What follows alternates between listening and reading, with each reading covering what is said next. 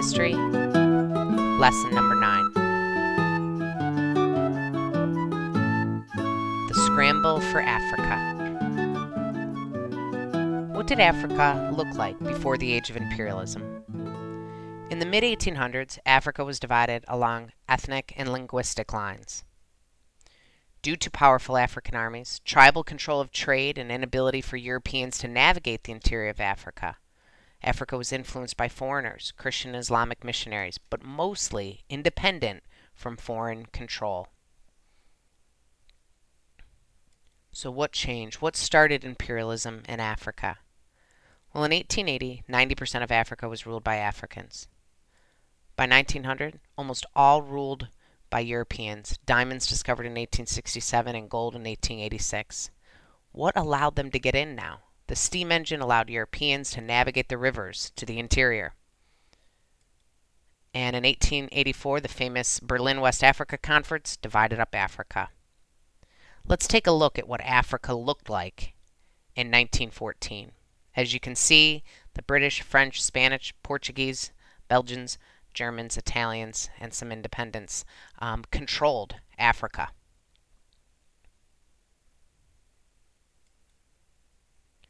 What was the first area in Africa that fell to imperialist demands? In 1860, David Livingstone, minister from Scotland, traveled with a group of Africans into Central Africa. The result of his visit? An American newspaper hired Henry Stanley to find Livingstone after he didn't return. Found him living on the shores of Lake Tanganyika. In 1882, Stanley signed treaties with local chiefs that gave King Leopold II of Belgium control of lands in Congo in the Congo River Valley. Here's what imperialism in Africa and the Congo what that looked like.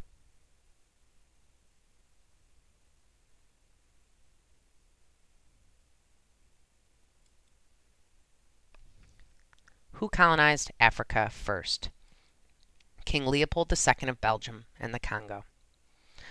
The rationale was to protect Africans from Arab slave traders, convert the Congolese to Christianity, and to bestow the blessing of capitalism. The reality, however, was that the Congo Free State was nothing more than a labor camp. Rape and torture were routine, rubber quotas were imposed, and workers failing to meet those quotas had their hands chopped off the Congo becomes the poster of the um, of brutal imperialism in Africa.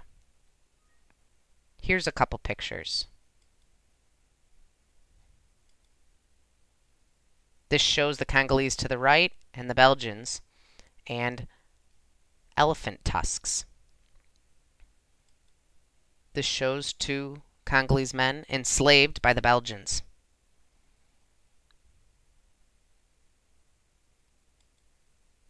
What were the major motivations for imperialism?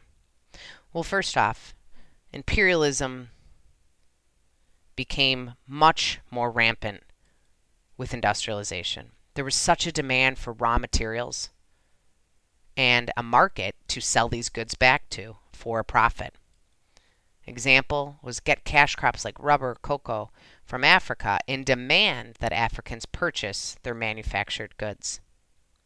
In addition to industrialization, a major motivation was nationalism, pride in one's country. Nations wanted to demonstrate their power in the world and maintain a balance of power through acquiring colonies. It looked very, very strong to have more colonies overseas, and so the European countries competed with one another.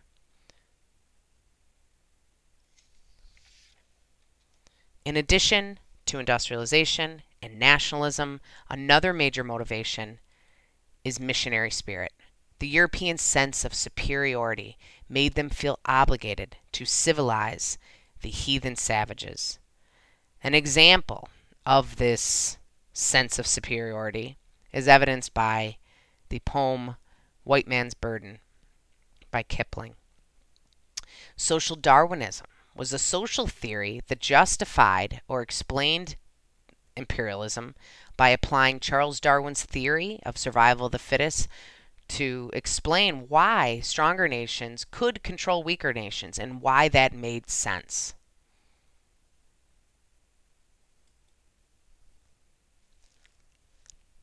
What motivation is, is best expressed in this quotation? It is imperative that our country shows the rest of the world our strength through acquiring colonies. What motive for imperialism is supported by this quote? Is it missionary spirit? Is it nationalism? Or is it industrialization?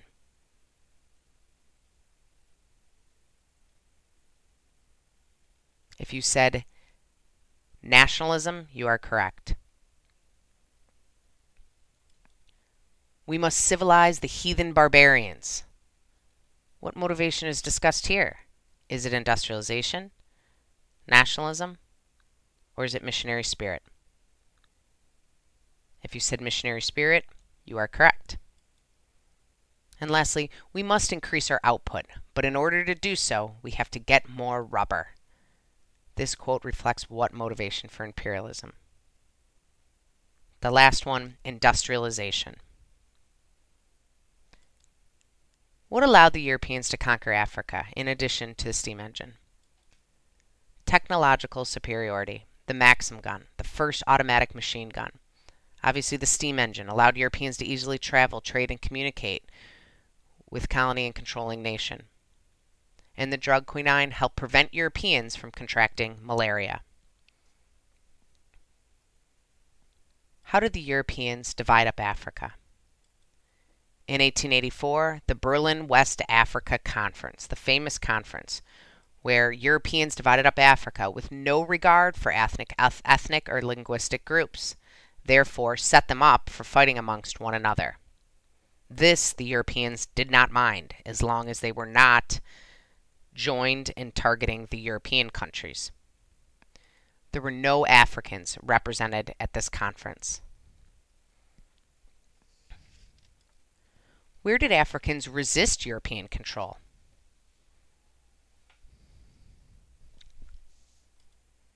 In Liberia and Ethiopia. In South Africa, the Zulus, organized under their leader Shaka, resisted European slave traders and ivory hunters. He united the Zulu nation. Dutch farmers, called Boers, settled in South Africa. Continuing on with South Africa, large number of Boers resisted European rule. They migrated north, thereby coming into conflict with the Zulus. The Zulus eventually came into conflict with the British. They won in 1879, but lost shortly thereafter. The Boers were defeated by British after the Boer War. What was the result of this? Strong distrust and hatred for the Europeans. Let's look at imperialism in Nigeria, specifically in Africa. What did European control look like? There's four main types of imperialism. One is a colony, and that's a region governed internally by a foreign power. A protectorate, which is a region with its own internal government but under control of a foreign government. A sphere of influence, a region in which an outside power has exclusive investment or trading privileges and economic imperialism, regions that are independent but less developed, controlled by private interests rather than by governments. We see all of these forms of imperialism in one way, shape, or form, or many of them throughout Africa. There were patterns, though, in terms of what European nations, what form of imperialism they used. Britain and the US practiced indirect control, allowing limited self rule so native people could make decisions um, to what and how they would be governed at home. And some local government officials were used. France and other European nations often practiced direct control, giving no self rule to the native people, and foreign officials were actually brought in to rule the people in that nation. a little bit closer, what did direct control look like? The Europeans developed two specific policies. One was paternalism. In this way, Europeans governed people in a fatherly way by providing needs and not rights. Assimilation was based on the idea that the local population would be absorbed in French culture, and this is purely based and rooted in the European sense of superiority. How did Britain manage Nigeria? Some methods utilized were they outlawed slavery to garner support from the people. They used conflicts between enemy groups to fight one another. Winning group might be more likely to accept British control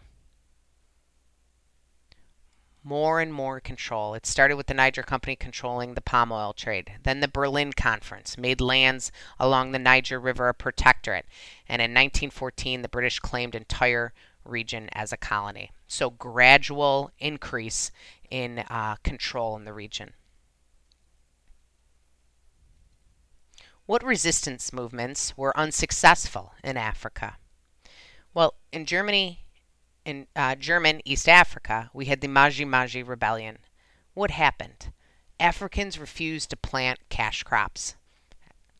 Due to spiritual beliefs, Africans in German East Africa believed that a magic water, Maji Maji, would turn German bullets into water.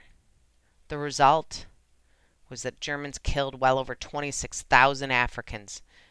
Numerous more perished in a famine afterwards. What movement was successful in Africa? Menelik II in Ethiopia. What happened?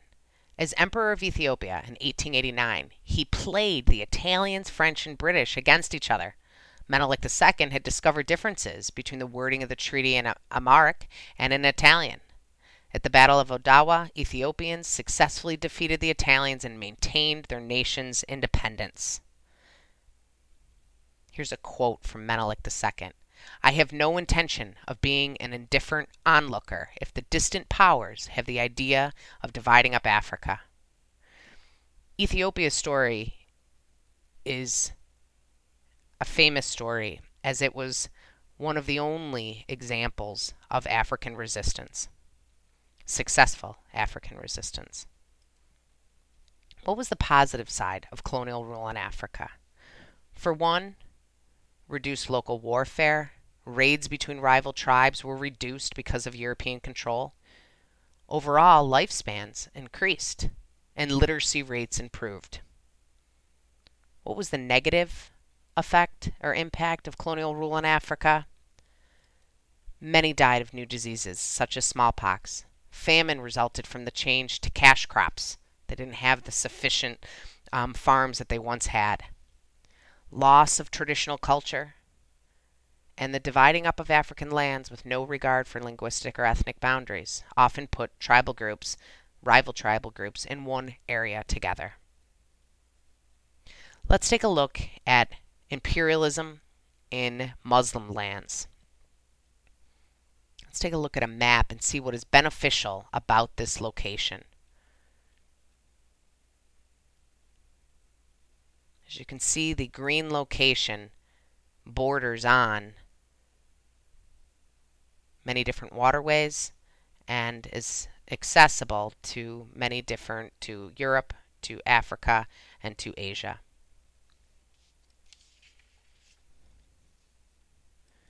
You have, with this location in the Muslim lands, access to Atlantic trade in the Mediterranean.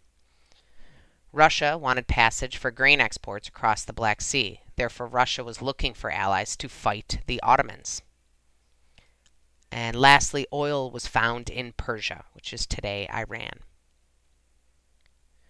What made the Ottoman Empire vulnerable or susceptible to imperial powers? Well, for one, the death of their strong leader, Suleiman I, created many warring factions within the Ottoman Empire. Corruption and theft weakened the government. Inflation. Selim III attempted to modernize but was met with resistance. Greece gained independence and Serbia self rule from the Ottomans, so they already had countries that broke away. The result, then, all of the above demonstrated that the Ottomans were weakening. And then the Crimean War. Why was it fought? In 1853, war broke out between Ottomans and Russians. Britain and France joined the Ottomans versus the Russians. Why did they join the Ottomans? Well, because the European powers joined the Ottomans because they wanted to prevent Russians from gaining more land. What were some of the details? First, Britain, France, and the Ottomans won. However, during the course of that war, it revealed the Ottoman military weaknesses. And as a result, the Ottomans continued to lose valuable lands after the war, and by the beginning of World War I, the Ottoman Empire was reduced to a small portion of its former size. What were the critical areas of the former Ottoman Empire? Well, Egypt, control of the Red Sea was valuable to Britain and France, as it was an access route from the Mediterranean. The construction of the Suez Canal, waterway connecting Mediterranean and the Red Sea, ended up costing, and therefore the British took control of this project as they provided the capital. With regard to Persia, Britain was interested in using Afghanistan as a buffer between India. Russia was interested in gaining access to the Persian Gulf and the Indian Ocean. Let's see what eventually happened to Persia. In 1857, Persia resisted British demands, but was forced to give up all claims to Afghanistan. Because Persia lacked the capital, the money to develop its resources, particularly the oil to extract it from the, gra- uh, the ground, Britain developed much of its resources. This is a form of economic imperialism. The results British economic imperialism fueled tensions between leaders who sold concessions to Europeans and people who resented Western influence. Let's take a look at British imperialism in India. When did the British become interested in India? It started in the 1600s. The British East India Company set up trading posts at Bombay, Madras, and Calcutta. Due to the decline of the Mughal dynasty, India became increasingly more vulnerable to European control. What caused the British East India Company to gain control? In 1757, Robert Clive versus Indians at Battle of Plassey caused British to gain control of Bangladesh, most of southern India, and nearly all the territory along the Ganges. India was Britain's jewel in the crown. Why? One, massive raw materials. India was a major supplier of raw materials for Britain's aggressive industrialization. It was a huge market. India provided the British with a large population to sell manufactured goods back to. What was the impact of British control of India? The textile industry in India, driven out of business. British built railroads consumed India. Cash crops replaced other crops. They included tea, indigo, coffee, opium, sold to China in exchange for tea, then sold to England. Let's look at some of the positive um, of the positive impact of imperialism on India. One, laying of the third largest railroad, railroad network. Telephone and telegraph lines, railroads, dams, and bridges. Sanitation and public health improved. Education improved, therefore, literacy. What was the negative impact of imperialism on India? British held much of the political and economic power, restricted Indian owned businesses. The emphasis on cash crops reduced the self sufficiency of the Indian people. And missionaries and British presence threatened traditional Indian culture. What caused Indian resistance? By 1850, the British controlled most of India. The Indians resisted for the following reasons. They felt the British were trying to convert them to Christianity, and the British were constantly racist toward the Indians. A famous example of Indian resistance was the Sepoy Mutiny. Let's look at what caused it. In 1857, gossip spread among sepoys, who were Indian soldiers, that their cartridges, their ammunition, were sealed with beef and pork fat. Why was this offensive? Well, Hindus considered the cow sacred, and Muslims do not eat pork. The result was 85 to 90% of the soldiers rejected the cartridges. As a result, they were jailed, and a day later, the sepoys rebelled against the British. Why was the Sepoy Mutiny a turning point? Well, it illustrated to the British government that the British East India Company could not keep control. And it caused the British to take control of India. The entire period of British control, both the British East India Company and the British government, is referred to as the Raj from 1757 to 1947. In addition, it's a turning point because it caused major distrust between Indians and British. It fueled the nationalist movements. The Indian National Congress, founded in 1885, which was primarily the Hindu population. The Muslim League, founded in 1906. By the early 1900s, these groups were calling for self government. Let's take a look at what imperialism looked like in Southeast Asia. Here's a look at a map on the area of the world we're talking about.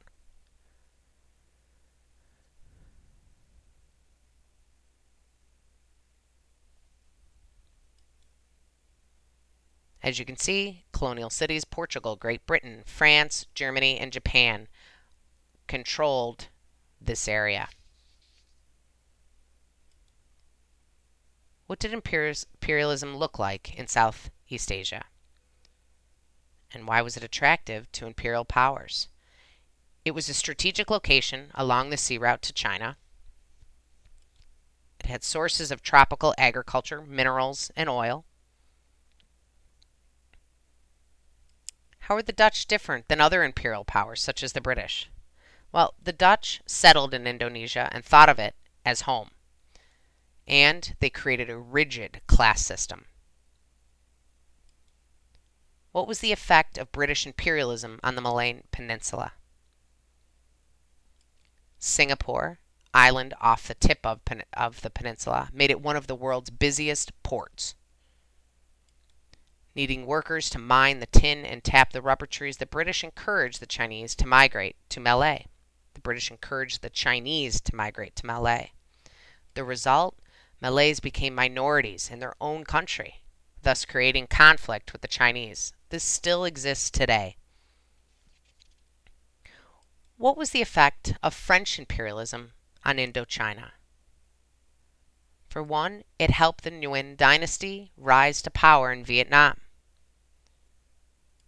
Napoleon III ordered the French to invade southern Vietnam, later adding Laos, Cambodia, and northern Vietnam. The French imposed their culture on the Indochinese using direct control and took the high ranking government positions for themselves. And the French discouraged development of local industries. What was the overall impact of colonialism on Southeast Asia? Economies grew based on cash crops. Tin and rubber could be sold on the world market. Roads, harbors, and rail systems linked areas and improved communication and transportation. Education, health, and sanitation vastly improved. Due to labor needs, Southeast Asia became a melting pot of Hindus, Muslims, Christians, and Buddhists. This became a major source of tension ever since. How did Siam, which is modern day Thailand, maintain independence? Siam was located between British controlled Burma and French Indochina. They both aimed to prevent the other from gaining control of Siam, as it was a buffer between the two. Siam used this reality skillfully to promote Siam as a neutral zone. King Mongkut of Siam strengthened his country through modernization, improved schools, legal system, etc. The result, Siam modernized and therefore was able to prevent imperialism. Age of Imperialism Modern World History, Lesson Number 9. Thanks for listening.